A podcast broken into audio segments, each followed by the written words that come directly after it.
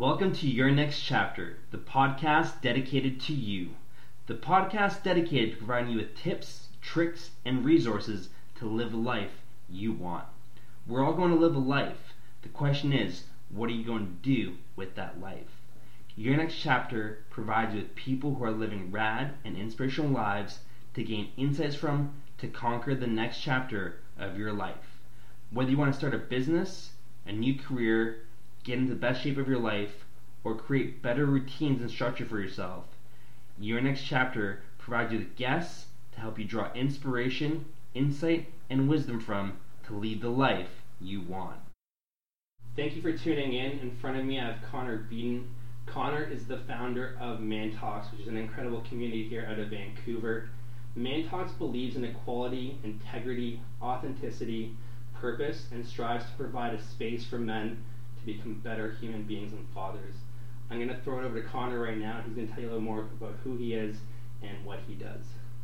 Yeah, first off, uh, thanks thanks so much for having me. I really appreciate uh, being here, and and uh, you know, I just I hope that this this adds value to all the listeners and, and, and hopefully yourself. And yeah, so thanks very much for having me. Yeah, um, thanks for coming. I really do appreciate you sitting down and taking the time to uh, be here. So yeah, thanks for that. Of course. Um, yeah, so Man Talks, it really you know what we want to do is is redefine the way that people think about men, people think about masculinity, and and take a take a closer look at themselves. And how we do that is, um, you know, we find men that are making a difference in the world, men that are um, true to their purpose, in integrity, you know, doing their best to be to be their best what you know best version, right? And whether that's being the best father or husband, uh, best business owner, business leader, all of those types of things. Um, and and we find them and we give them the space to share their journey and share their message. Uh, you know, the, the, funny thing is, is that if you if you went back a couple hundred years or a thousand years, um, men were generally pretty communal. And how we actually learned, how we transitioned from boyhood to real manhood, was by sitting around campfires and uh, you know just sitting around in general in, in circles and learning from our elders and learning from the people that had become experts that you know a while back they didn't really have a word expert but but you know who were experts in hunting or experts in gathering experts in um, you know parenting and all, all those types of things. And, and so that's how we actually learned. And you know some in some way shape or form we've kind of gotten away from that over the last little while. And uh, and this is just pulling it back to that. It's really about learning from exceptional men and exceptional human beings and uh, and and that's that's what we do in a nutshell. So we do that in event form. Uh, we have a podcast and uh, we have a blog series, uh, and and we just we just find guys that are doing epic shit, really, and and some of them, uh, a lot of the guys actually nobody's ever heard of.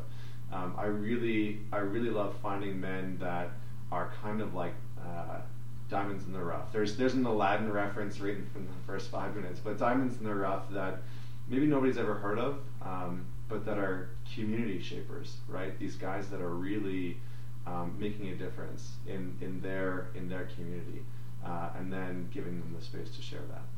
I think you've done a great job with that. I've been to a few of your events, and you've really done a great job of creating a space where you know people can feel comfortable to show up, and also identifying some really interesting men. And I think there's a lot of people that have great stories to share, and part of the reason why I started a podcast is to capture some of those stories and really bring that forward. Before we dive into a little more into Man Talks, um, give the audience a bit of context about where you came from. I believe you were trained as an opera singer, so kind of like paint a little bit of the journey of how you got to Man Talks and kind of like how it all began, because you come from a very different background. So now that you're here, I'd like to know a little more. It's something that really fascinates me. Is that that's led you here? Sure. Yeah. Um, oh man, I'll, I'll, have to give you like the Coles Notes version, but it's kind of funny. Like you know, the the whole idea of this podcast is you know about making that that shift. And it's funny that you invited me here, and when you invited me, I was like, oh, this is so perfect. Um, you know, because I am in this big transitionary period right now where uh, I'm stepping out of my you know corporate job with the company that I work for right now, and and into my own uh, into my own stuff. So like into Man Talks. Uh, so it's kind of perfect timing. um, but in terms of my background, um, I was born and raised in Alberta.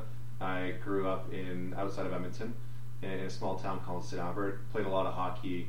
Um, really was like one of those creative kids. Like I had ADD or was you know quote unquote diagnosed with ADD, and I was a really um, hyperactive kid. Like I had a, a ton of energy, and you know this was back in the 80s, late 80s, where ADD was becoming like a buzzword, right? And it was becoming like this thing where you know people got to diagnose and give out drugs, and it was like this problem that had never existed before that somebody found, and by found, you know, they probably just made it up um, and was like, oh, this is what it is, um, and so that that was a very like interesting interesting time. I came out of high school, I barely passed. I actually had to go back uh, and redo English.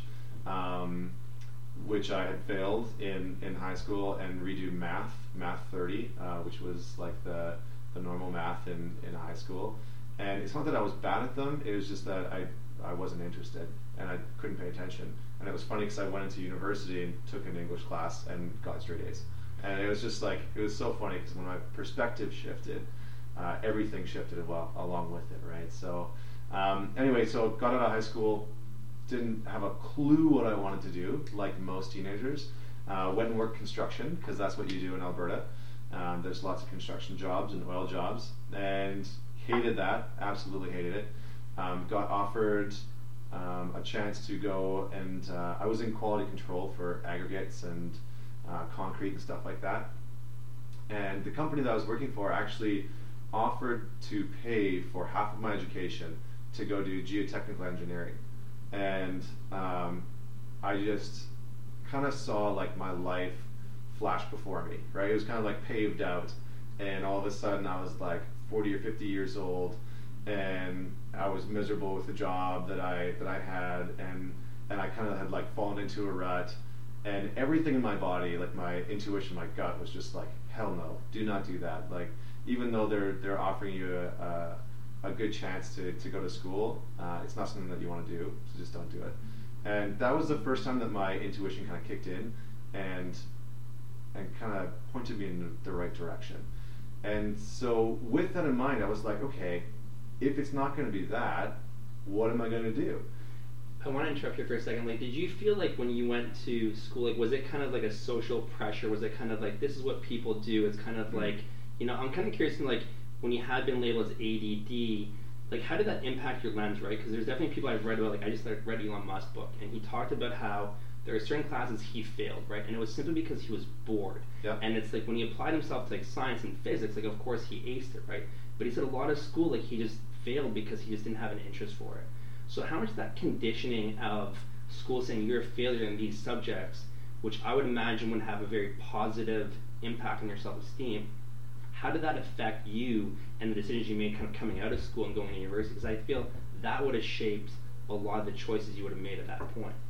Yeah, totally. I mean, I was, you know, I was an average student at best in in school, and uh, and a lot of my teachers were of the of the mind that I was just a, an average an average kid. Um, I did have a few teachers along the way that were like, you know, you you can do more than what you're doing. You just need to apply yourself. You need to focus. Um, but as you know, a rambunctious, creative kid, I just couldn't focus, or, I thought that I couldn't focus because, um, you know, it, it, was actually in elementary. Like I was in grade five when I got you know diagnosed with ADD, um, and and as a kid, when you're like ten or eleven, you know, and somebody's telling you, you you have a problem, and you can't focus, and that's going to impact you for the rest of your life. That that makes an imprint right? And so that kind of set me up for grade seven, uh, sorry, grade six, and then grade seven when I transitioned into junior high, and that really, that really kind of created a piece of my identity that I then carried with me. Well, that makes an impact, right? That shapes you. Like when somebody says you're never going to be so good at something, it's like you start yeah. carrying that baggage forward with you, and you really have to at some point, you know, transcend that when you kind of gain that awareness. Yeah, exactly. So you know, all of a sudden I was uh, the rambunctious kid, and I, I played on that. Um, so if anything, it actually probably got a little bit worse once once that sort of like diagnosis had happened because I then labeled myself based on you know somebody else's uh, opinion on the fact that I you know was couldn't focus and you know and then I turned into the into the proverbial class clown uh, which I just read a scientific study about showing that um, the quote unquote class clowns are of, often um, they're really like the highly intelligent ones. Not to like be arrogant and be like I'm super smart.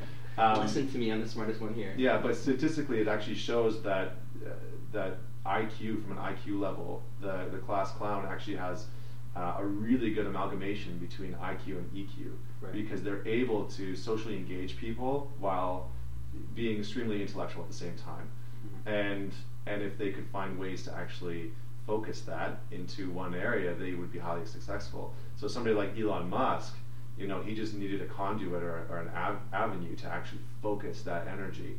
Um, and I was able to start doing that, but not until it, it took me a long time. It took me a long time. So, I mean, I did everything after high school. Like, I sold vacuums for a month and a half, which was a joke, and it was hilarious. And they were three thousand dollar vacuums. Uh, and I mean, I, I just I tried it all, and you know, so when I when I got into construction, it was kind of like, well, maybe this is it for me because if if I'm not book savvy, um, society taught me that school was everything, and so if I'm not book savvy, then I'll never really be successful. So why bother trying? And you know, when I got into construction, I was a hard worker. I was a big guy. I was really strong, right? Like I, I was 6'2". At the time, I was working out a lot, so I was like 220, 230, and I was I was a big kid, and um, and that seemed to fit, right? I could just use my my physical uh, attributes and and be successful, but it really wasn't what I wanted to do. And it was funny. Like I remember having a conversation with my dad, and we were chatting, and this whole thing had happened where they had asked me whether or not I uh, wanted to go do geotechnical engineering and sign a contract with the company for five years after getting out of the getting out of school. And you know, my dad just looked at me and he's like, you know, will you ever even be happy doing that? And I said, well, I'll have a good paying job. And he's like, okay, that doesn't actually mean that you'll be happy. Will you actually be happy doing that? And I said, no. And he's like, okay, well, maybe it's time to start exploring things that actually do make you happy. And he said, what, what actually makes you happy? And I said, well, I, I love music. And it's something that I had never explored. I, I'd never taken singing lessons. I'd never played the piano. I didn't know music. Like, I knew nothing about music. And I was like a 19 year old kid. And, uh, and he's like, why don't you just go try? Like, what's, what's gonna, what's gonna happen? Like, what's the worst that's gonna happen? And, and so I did. And I was one of those kids that, like, did you ever listen to Michael Jackson? A little bit. I wouldn't say it's in my top arsenal of music knowledge. That's okay. That's okay. I'm sure there's a ton of listeners out there that are like, yes, Michael Jackson. Um, but I was that kid that had like the double cassette player, and I would like listen to Michael Jackson on one, and then I would have a blank cassette in the other one, and I would record myself trying to sing Michael Jackson. Thank God nobody has those tapes anywhere. Hopefully, um, like that was me. Like I was really passionate and creative, and I loved being outside, and uh, I just like I was very very creative, but I'd never really explored that avenue. And so uh, upon having that conversation, I was like, okay, screw it, like, I might as well.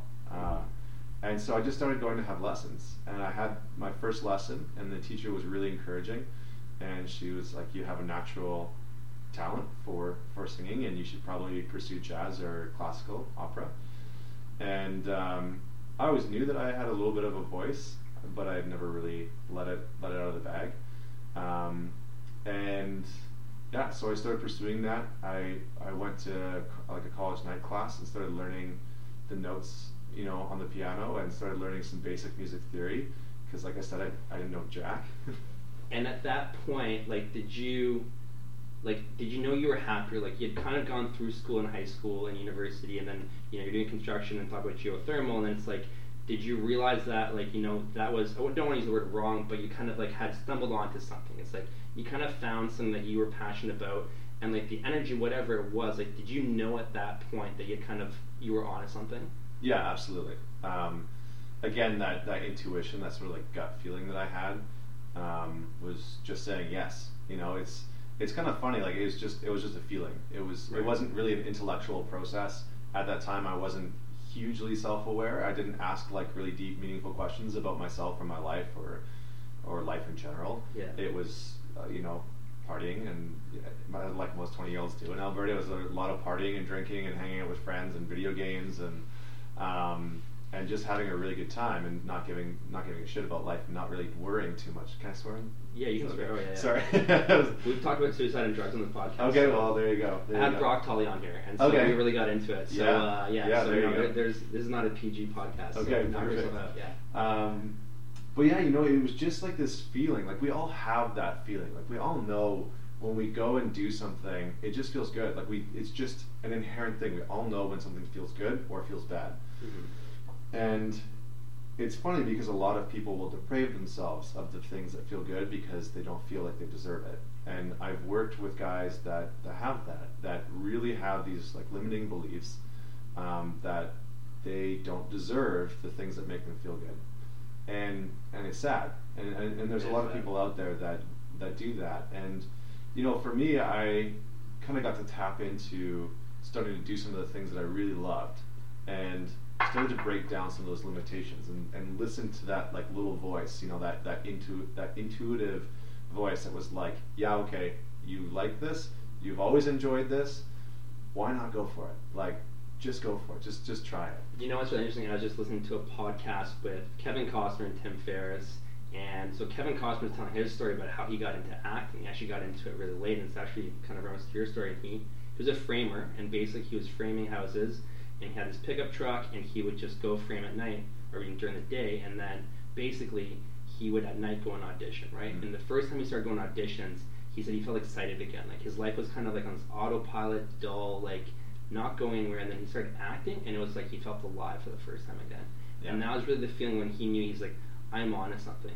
And that's when he really pursued it and started going with it until it kind of became his career. Yeah, I mean, hopefully I wasn't the Kevin Costner of opera, but not to knock Kevin Costner because I actually love the guy, but um, yeah, it's, it's totally true. Like once you once you tap into that, like I was definitely I was lost and I, I was definitely you know damaged in some ways and, and wasn't really too sure what to do, and once I started tapping into that, it definitely my life came alive.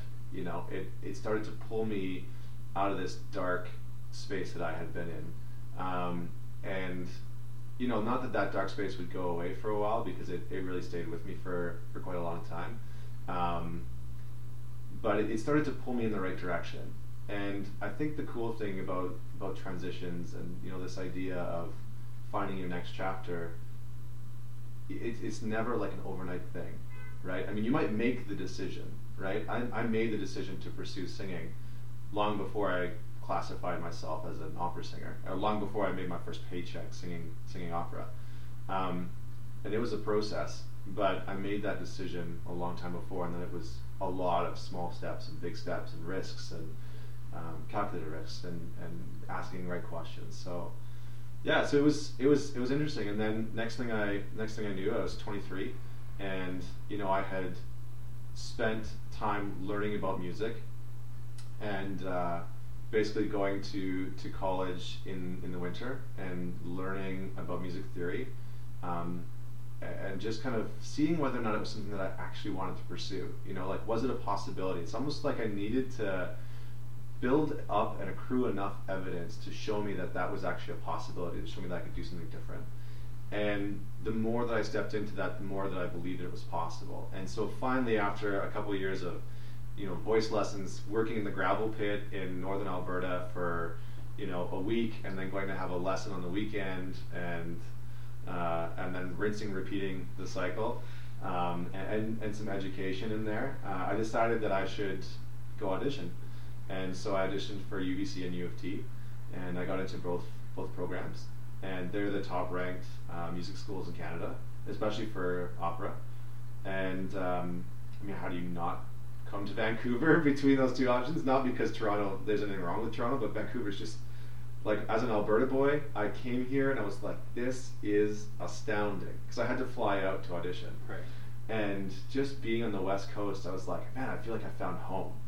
Um, and so I just again listened to that that intuitive voice, that gut feeling, and uh, accepted into UBC and got advanced placement because I had taken a couple theory classes. So I got placement into second year uh, of my bachelor's degree, um, and was fortunate enough to, to have some funding, and had saved up some money and all that kind of stuff, and just uh, made the transition. And, and the best part of it was that I'd never really had like a super tight knit relationship with my dad, but this was the catalyst that started that relationship coming together. It was like the more that I pursued the things that I really loved in my life, and the more that I pursued things that made me happy, the better my relationships with the people that I loved got.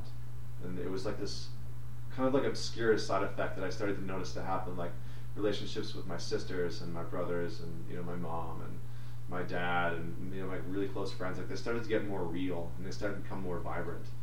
Um, and he actually, we actually road tripped out here. So uh, we rode our motorcycles out here. He had a, a Goldwing, like one of the, it's like a couch on wheels, right? And um, and I had a sports bike. I had a '99 VTR 1000, which is a Honda. And it's roaringly fast. and uh, we rode out here, and it was it was great. And I went and did my degree. Nice. Yeah. And then at what point did Man Talks come about? When did that kind of appear for you? Yeah. So um, so I I got my degree. Uh, actually, actually, I left my degree um, to go and perform in Czech Republic, and Germany, and France, and I went to perform in China, uh, New York, and Toronto, and, and with the Vancouver Symphony. And then I went back and finished my degree, and I and I kind of met this cross in the road. Um, you know, from the time that I was in like my late teens all the way up to my mid twenties, I carried around you know this sort of like shadow side or dark side or whatever you want to call it, um, where behind the scenes like I was kind of depressed, and it looked like I had this really cool life. You know, I had like a cool career singing opera, and I had a beautiful girlfriend, and I had a motorcycle, and I did yoga, and it was just like all this cool shit. And and behind that, like I really didn't feel connected to anybody. Um, I was lying to a lot of the people that were in my life because I wanted, like I I had started to make these great connections and relationships with them, and I wanted them to think that my life was fantastic. You know, I really wanted to like make it look like everything was so good in my life because I wanted to keep them engaged and like have them in my life and have them approve of me on some level. And that that created this like barrier. And um, I'd always had an issue with um, well we'll just say I had an issue with sex. Um, you know, some people it's drinking, some people it's drugs, and for me it was sex. I sex ruled me, and it was my escape from reality. If I ever felt like shit and I felt depressed, I would find a way to go and get laid, and I would find a way to go and build a, a connection with somebody really quickly, and get into bed with them, and that was it. And it was it was my way of, of coping with the sort of like questions that were coming up in my life with you know was I happy did I want to be doing what I was doing was I doing the right thing? Was I capable? Did I believe in myself? Like all of those all of those things that were kind of coming up. And instead of addressing those I would push them down or aside and and go and sleep with somebody. Um, and that ruined a lot of my relationships and I hurt a lot of people. And it finally came to to sort of like a, a crashing point. I'd never really told anybody that I was struggling with it. None of my friends knew that this was going on behind the scenes. My family didn't know that I was like out of control. Um, so I kind of had these like weird close relationships that were like very distant, right? Like I would let them get close. Like I would make the people in my life open up to me, but I would hold them at arm's distance away. So they never really knew what was going on for me.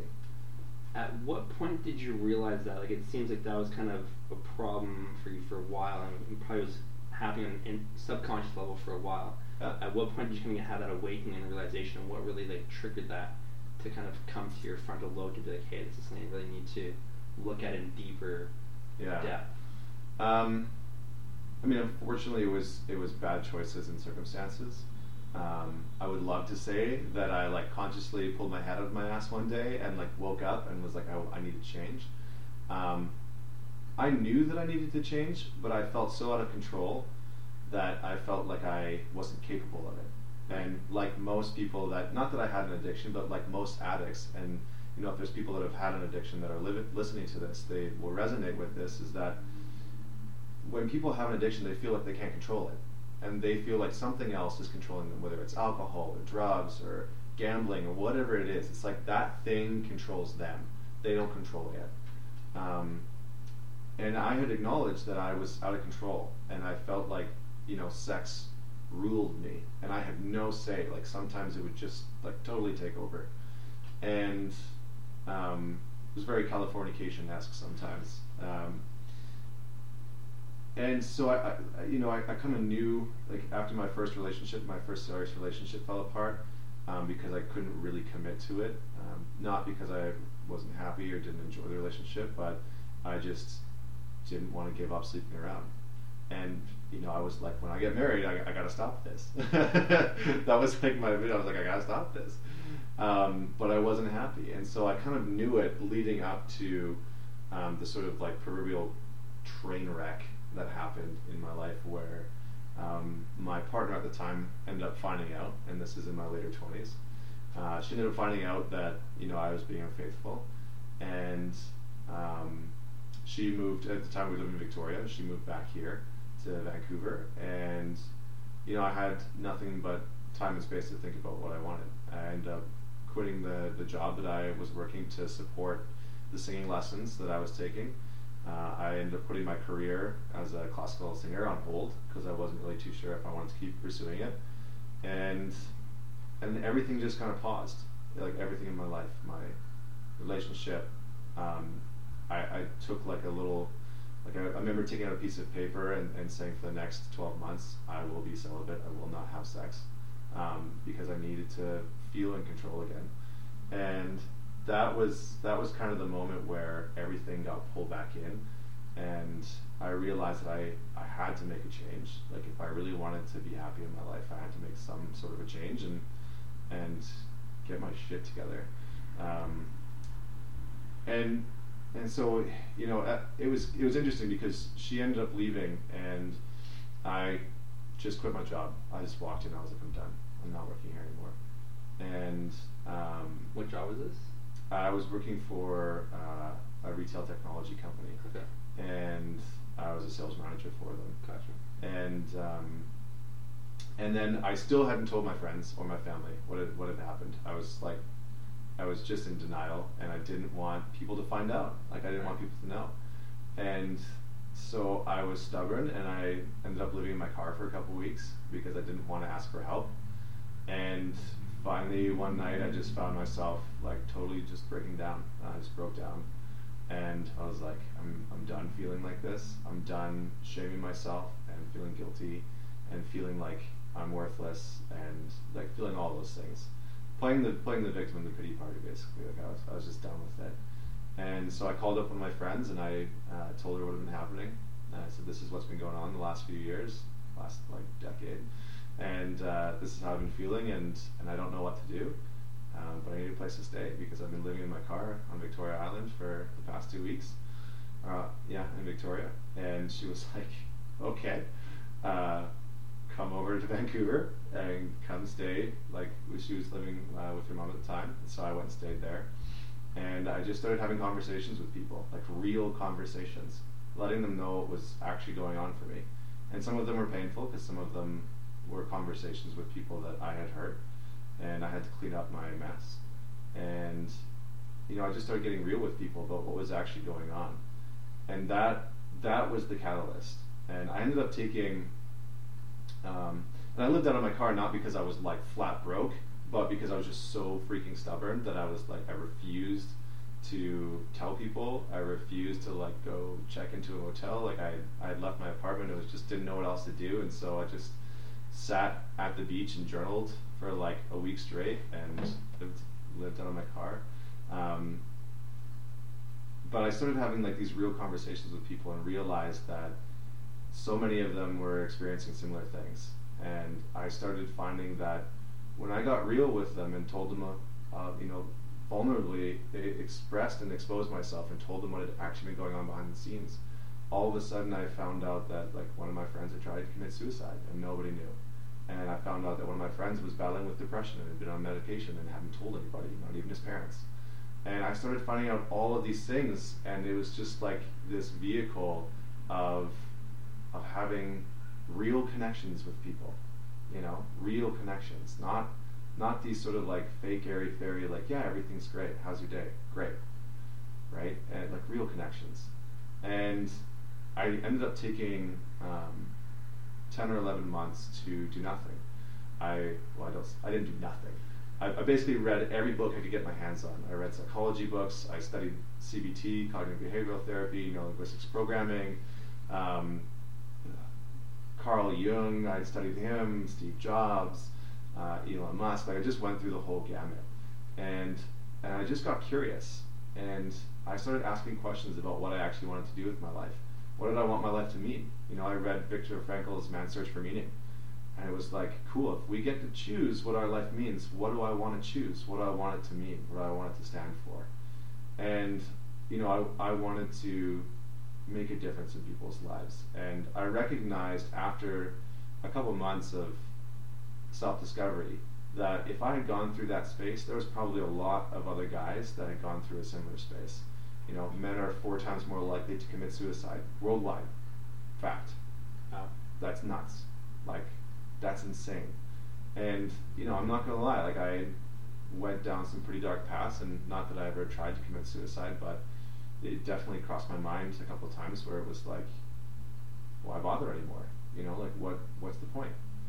Um, and in instead of instead of just like dealing dealing with it and not doing anything about it, um, and just like sort of like fixing myself or like working on it for myself, I decided that I wanted my life to be worth something more than that. I wanted it to be a space where I could create or build something that um, would help other guys, you know. And not to say that Man Talks can't help women um, and and hasn't inspired them or changed their lives because, um, you know, tons of women come to our events and they reach up all the time and they say how thankful they are for them and they bring their brothers after and their husbands and uh, their friends, and it's great. But you know, I wanted to create a space for men to have real conversations and to put the bullshit aside, you know, and to stop having the you know the, the typical conversations about sports and boobs and booze and fast cars when they're they're fucking suffering underneath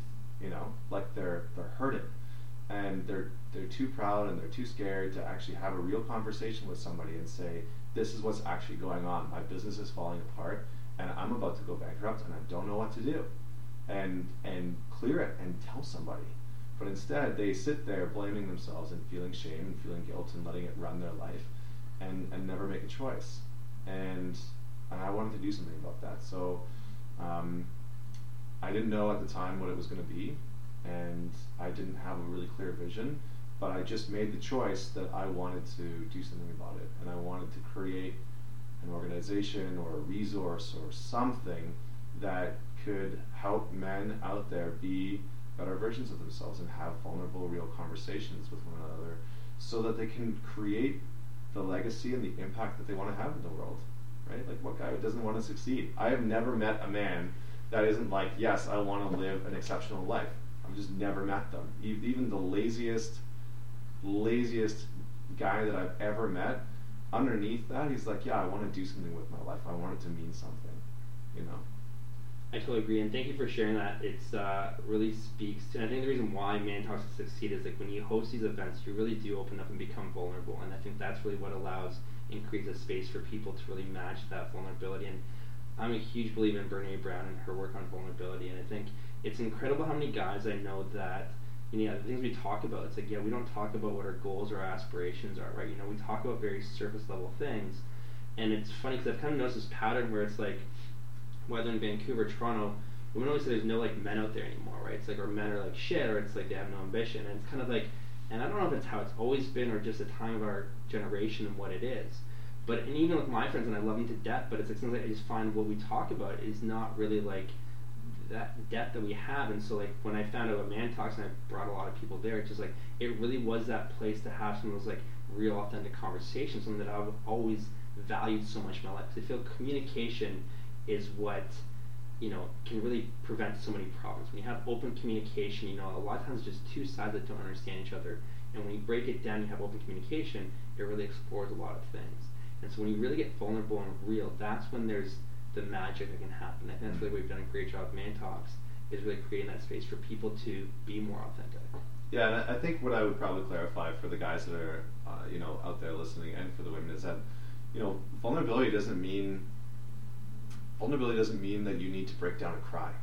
You know, like I think that's the thing is that there's a there's a stigma around the world vulnerability that means that you're weak, and that's not true. I, I think you know if you look at all of the most successful men in the world, like positively successful, um, they they were able to vulnerably express parts of their life, right? Like their failures. Like you look at Steve Jobs. I mean, Steve Jobs was an arrogant son of a bitch most of the time. You know, he was a dick to a lot of people, but he was the first to admit when he had fucked up. He was not afraid to say, "Yeah, I screwed up, and I've made some wrong choices, and I'm going to. I'm going to make wrong choices. I'm a human being. It's part of our experience. Is that you're, you know, if you live a bold life, and you chase your dreams, you're gonna you're gonna screw up once in a while, and and that's okay, and to not to not carry around the shame and the guilt that comes with it, right? To realize that you, are going to screw up. Um, but, you know, when we think about some of like the sayings that are around men, like grow a pair of balls, um, well, it's kind of ironic that your balls are actually the weakest part of you, right? So that statement, that statement is actually like saying grow your vulnerability, mm-hmm. like grow that area of you that, I mean, if you look at it, like those are really powerful things, right? Like they create life. they are also the weakest part of you, right? Like they're kind of like the weakest link. But if you don't understand it, like how are you ever supposed to use it, right? And and the same thing is true with vulnerability. Is you you need to kind of understand it, and it can be a very powerful thing. And it doesn't mean you know breaking out sobbing every time you stub your toe, or somebody at work irritates you. It doesn't mean being an irrational child it, it means having the confidence and the courage and being bold enough to have the tough conversations and be, be able to tell your business partner like hey I, I fucked up and I lost this lot of money. Right. or be able to tell your wife like I screwed up and this is what happened. Or you know tell somebody that you don't want to be with them anymore even even though you've been with them for 10 years right? Because you know fundamentally that you're just not happy anymore that that's what manning up actually means. That's what being vulnerable actually means. Prior to this interview, I pulled uh, some people that we mutually know and uh, asked if they had any questions they wanted to ask you. One question that came out was kind of in line with what we're talking about right now is when the idea of man talks came up, did you like um, bounce it off friends right away, or is it something that was kind of in your head for a while and you kind of kept it there for a while? It's like you know when that idea came into fruition how did you you know bring it to life? Like how did that process look for you? Mm. Um, actually, like the idea came up. Like initially, I wanted to start a website. Right. Um, initially, I wanted to start a resource for guys. It wasn't going to be like a live thing. Um, it was like I'm going to build this website. It's going to be a resource. I'm going to find men to blog for it, and they're going to sh- you know share their stories and they're going to write and like tell their journey.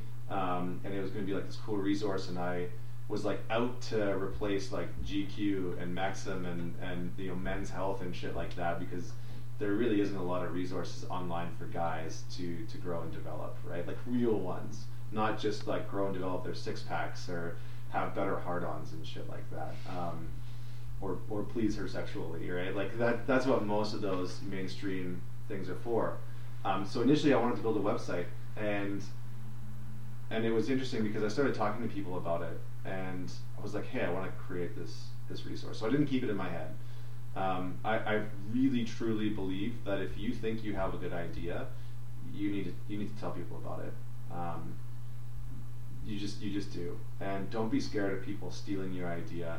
If you're meant to create it, you will create it. Right? You're, you're not holding the patent um, to the world's you know final problem that you're gonna all of a sudden solve world hunger and peace, and somebody's gonna steal it. And I think the thing that I really respect about Elon Musk is it's also you know that not being selfish with it. It's kind of like if you are gonna solve a problem, it's just like you want other. If it's truly a problem, it's not about you getting credit for it and you solving it. Yeah. It's about us just fixing that problem, right? Like, and the way he's like open source all the like the Tesla patents and even like totally. the Hyperloop. It's like you know at first he wasn't gonna go behind it, but he's just like here's the idea, and I want somebody else to execute right and it's really not about being selfish with it just really kind of you know there's an issue and it needs to be addressed and we just need to get people behind us what it comes down to yeah and so from day one i wanted the idea of collaboration community you know that brotherhood like I wanted that to be embedded into Man Talks, and so I, I actually got a group of eight guys together and just put the idea out. I was like, hey, I want to create a resource for men to grow. I want to create like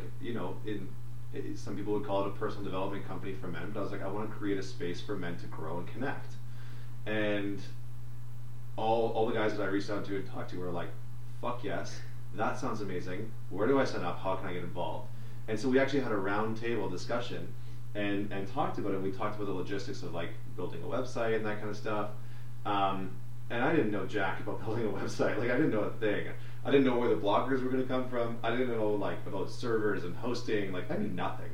Um, so it was just like me putting out this great idea, and I just had, I was full of passion, right? I was like, I believe in this, and so I started building that slowly but surely, and I like bought a domain name, uh, which was so lame, and I'm so glad that I didn't build it. And then um, one night I was having a conversation with Kelsey, my partner, and her and I were just discussing the the idea, and I was like, you know, there's like my intuition, my gut is is telling me that this website is not it, but I don't know what else it is.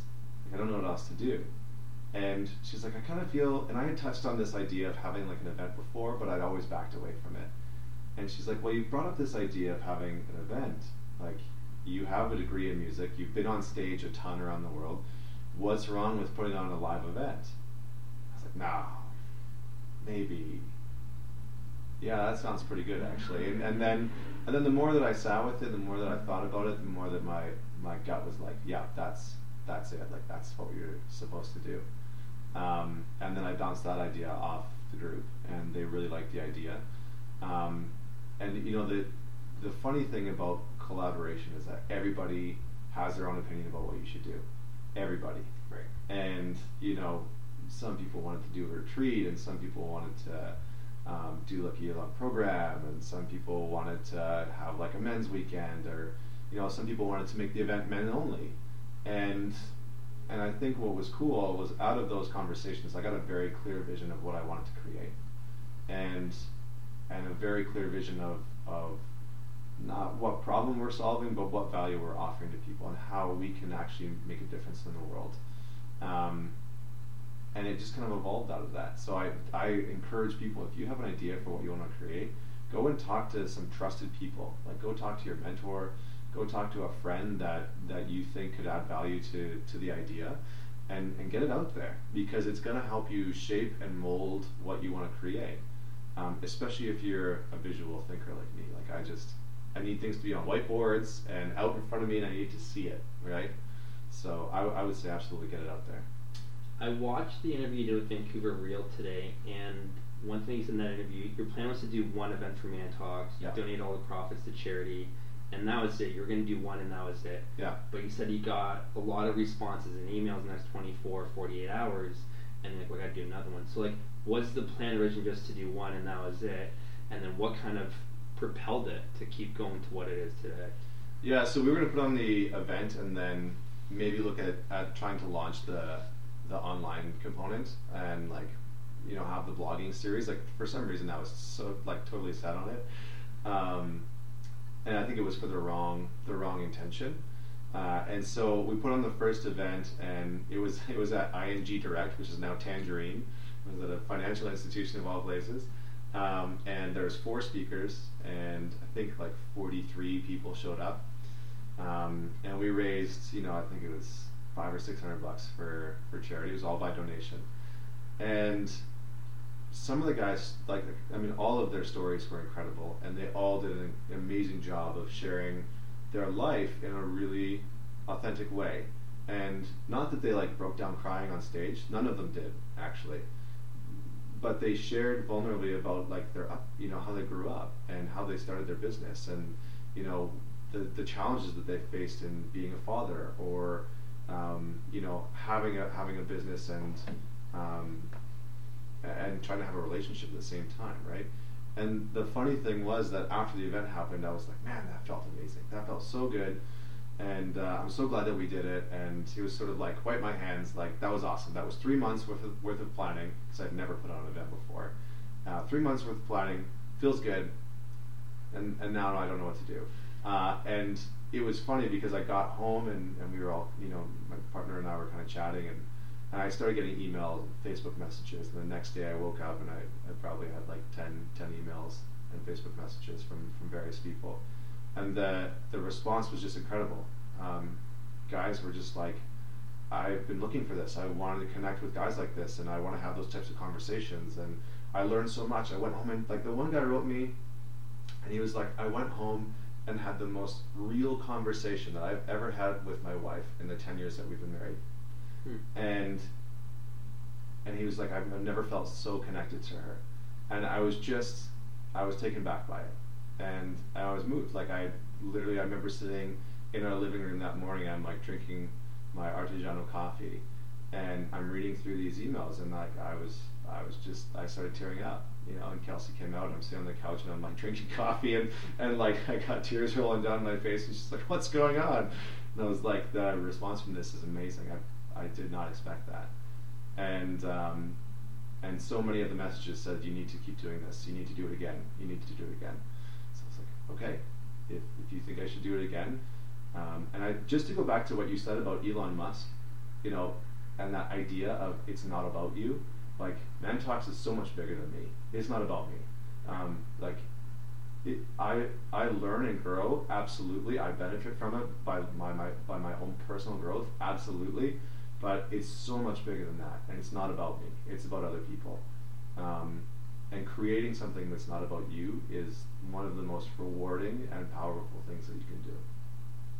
How important is Kelsey, your girlfriend, to this? She seems to kind of be a bedrock in your life and has been very supportive. And this is something that one of the colleagues wanted me to ask: is like, how important has she been in the development of Man Talks and being a Mhm. support system for you? Yeah, I mean, like I said, I'm a very visual learner, and I need to like bounce things off with people, and she has definitely been a huge part of that because I trust her, and she's got very sound judgment, and a lot of the times our our intuitions are right in line with one another, and you know she's been instrumental in me, like kind of how I've been directing the ship or steering the ship. Whenever I have like a really important decision to make, I will go to her and I'll bounce off the ideas and, and I'll and I'll kind of like get it all out. And she'll say her piece about it and it gives me the space to reflect on on what's actually there for me. Um, I do in, like internalize and internally process things, but I work really really well with with saying things out loud to people, having them repeat things back, give me their own input, give me their own ideas, and you know, her and I have different different ideas of what should happen with Man Talks, um, and she trusts my judgment, and you know, some of the ideas I take um, and I'll use, and you know, a lot of the ideas uh, they, they don't fit, um, but she is a catalyst for sure. Um, she she really is a rock because you know she gives me that space to go and brainstorm and reverb ideas. And she you know holds a space if I'm like freaking out like if we're not selling in a you know we're not filling up seats in an event and I'm like fuck nobody's gonna show up to this thing um, she's like yeah people are gonna show up you just need to calm down. So she's she's really great. Um, she's also good at holding me accountable to the things that I say. And she kind of reins me in a little bit which is good. I am I'm a really sometimes too big thinker and I'll have like these super grandiose dreams and ideas of what I want to do um, without the infrastructure there and without the connections. And I'm like, yeah, let's just go do that. Like, let's just go action that. Like, let's have like this international summit with like thousands of people and these speakers to come in and and let's do it three months from now. And she'll be like, okay, is that realistic? Like, could you actually do it three months from now? And I'm like, no, probably not. Okay, yeah, let's let's think about this realistically. There's What your if- Elon Musk. Yeah. And you're just like, I need this done in three months, or Yeah. right now. It's just like, and it's so not realistic to get done that time frame, right? Yeah. Like, you got to be. That's one thing is being realistic about your goals. Sometimes is so key and critical. Totally, totally. So, um, so yeah, she's definitely she's my sounding board and she's my rock when I when I need to. Uh, I call it brain dumping, right? Like sometimes I'll have literally 20 different ideas of what we could do to expand and grow and have a positive impact on men's lives and, and help help men and support them in, in building the type of life that they want. And because I'm like so passionate about it, I'll kind of get lost in that space, and I'll just go to her and I'll literally say, "I need to brain dump," and she'll be like, "Okay, cool," and I'll just like word vomit it out. You know, I'll just like share all of my ideas, and then usually at the end of the conversation, I'll take two minutes and I'll say, "Okay, so the first three things that I said, I know aren't going to work," and I'll kind of like weed out the conversation. I'll like I'll weed through the conversation I just had, and pick out the things that are really relevant, and then we'll talk about those. Um, so she's really helpful for that. Sounds like it. Yeah. Let's uh, shift gears here a little bit. One thing you guys always ask in your podcast is, what kind of legacy do you want to leave behind? And I think this is a great question, and I want to throw this back at you. What kind of legacy do you want to leave behind for yourself? Hmm. Yeah, I mean, it's it's such a great question, and I think my legacy again, it's my legacy isn't about me. Um, my legacy is a, uh, what I hope my legacy is is that I can inspire other guys to live the types of life that they ultimately want to live, to be the best men that they can possibly be, whether it's in their relationship or in their health. That that is what I ultimately hope that my legacy is, and you know if if they don't if they know my name or don't know my name is completely irrelevant. But if I can create the space for them to grow and be more connected and and live healthier and happier lives, that's what I hope my legacy is. Uh, at the end of the day, it's it's like I said, it's not about me. It's really about them. Um, yeah. Interesting. One thing that happens at Man Talks events for people that haven't been there is there's three speakers, and Connor will always ask questions, and I, you do a great job asking some really challenging questions. What I really like is that you lead by kind of you know opening up and kind of creating the vulnerability for people to kind of express their true feelings.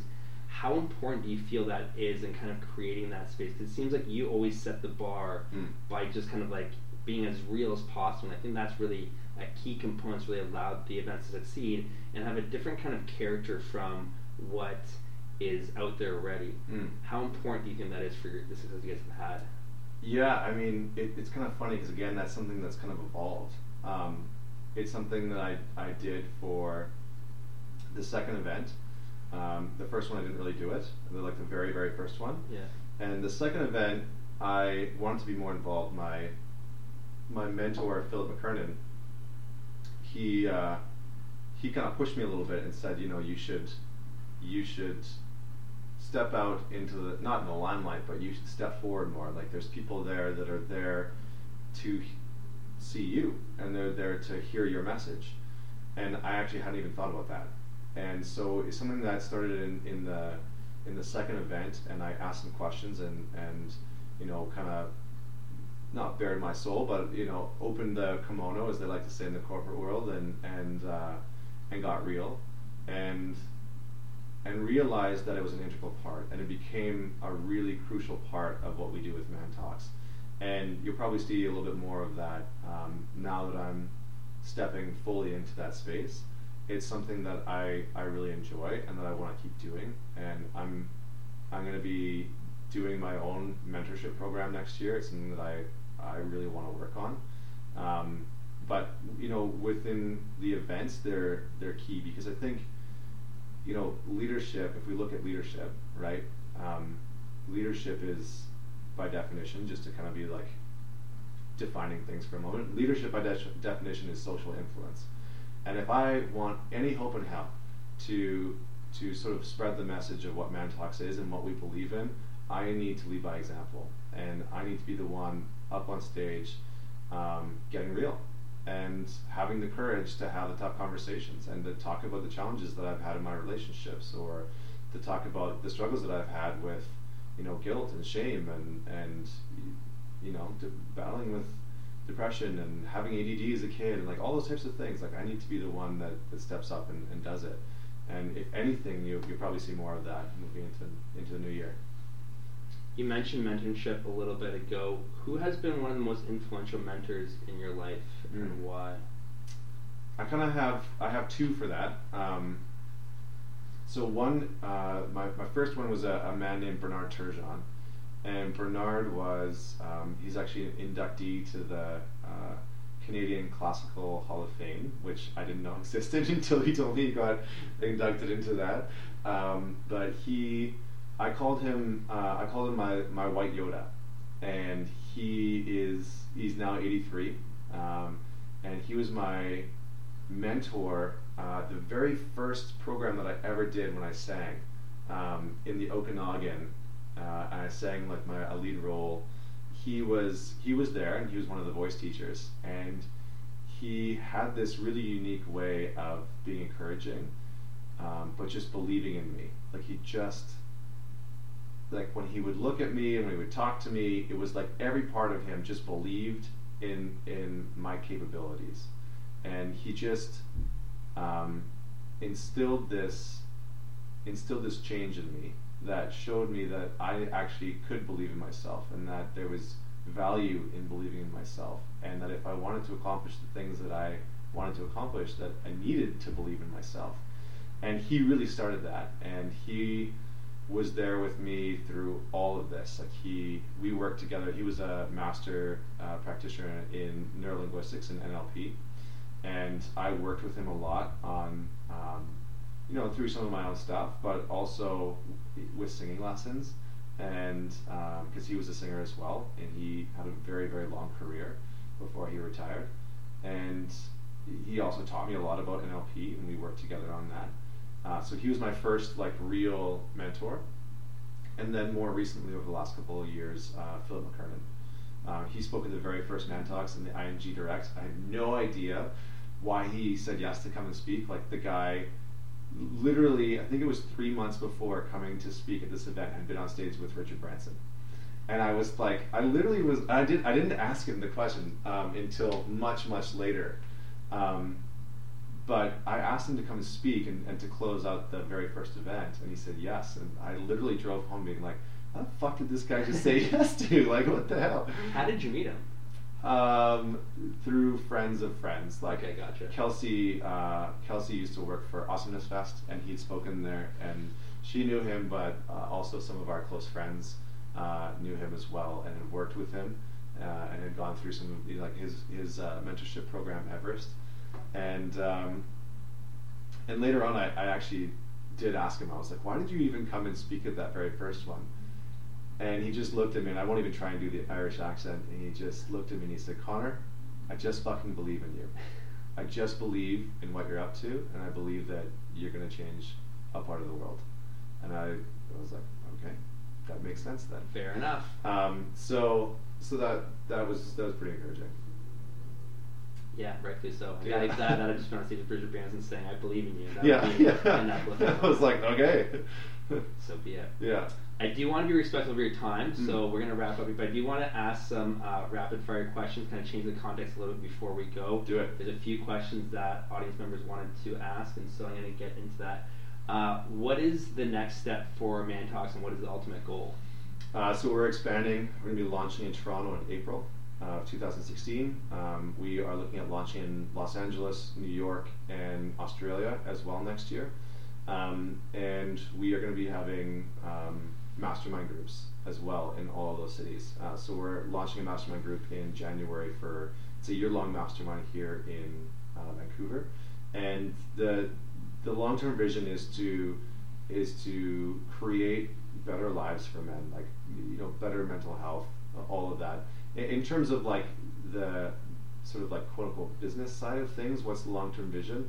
Honestly, to have it in major cities around the world, um, and to have a conference where the the best and the brightest can come together and openly share about how they got there. Like I would love to have Elon Musk one day. I would fucking love to have him on stage talking about you know building three companies, going through divorces, and having real conversations because that guy would change lives. So that that's the vision. Have it have it international. What is socialpreneur? I think that's a new thing you've spun off. What yeah. is that? So socialpreneur um, for anybody out there that knows about Entrepreneur Organization, EO, Socialpreneur is like EO. It's a high level um, mastermind group specifically designed for social entrepreneurs, um, people that run not for profits, charities, uh, and then businesses that are for profit um, but profit for a purpose. So companies like Change Heroes, uh, Ten Trees. Ten Trees is a clothing company that when you buy a T-shirt, they go and plant ten trees. So companies that are using innovation to give back to the world, to be resourceful and uh, find new ways of, of you know using renewable energy and um, just basically being socially conscious, like giving back to people, giving back to the world in any way, shape, or form. So it's a network and uh, a mastermind for them. What is your favorite movie? My favorite movie. Oh man, um, people are probably gonna laugh at this, but Braveheart. All right. I have probably seen Braveheart. I don't even know, like forty-seven times. I used to watch it all the time. It's just, it's one of those movies that just inspires hope, and he just never fucking gives Mel up. Gibson, yeah. Just never gives up, and that will be me. I was, ne- I'm relentless. What is something that you personally need to work on that you're aware of in your life? person need to work on is uh, work-life balance. Um, you know, in the last in the last ten months, twelve months, um, I've been balancing a full-time corporate position with Man Talks, and so I've been working, you know, anywhere between seventy-five and ninety-five hours a week, depending on the week. Uh, and so I've, I definitely need to work on balance. And you know, now that I'm leaving my corporate job and focusing solely on Man Talks and the Socialpreneur, um, it'll just be about finding that balance and taking time to get back into my really healthy routines of yoga, meditation, journaling every single day. You said there's a point in time where you read a lot of books, a very wide spectrum. What is one or two books that you think uh, somebody should read that are kind of had a big impact or Mm. changed your life? Oh man, uh, it's, it's funny. I have like different books for different things that they want to solve um, or or want to grow in different areas. But um, the universal book for me, some of the some of the game changers is um, Viktor Frankl's Man's Search for Meaning. Um, the Alchemist is a good one. Um, the Artist's Way. Uh, not a lot of people know about it, um, but The Artist's Way is a great book. It's it's kind of like a mini program you have to follow with it. Um, but that is great because you have to create time to be creative and artistic every single week, and it's freaking awesome. And then I'm gonna say, ooh, my all-time my all-time favorite right now. I've read it three times this year.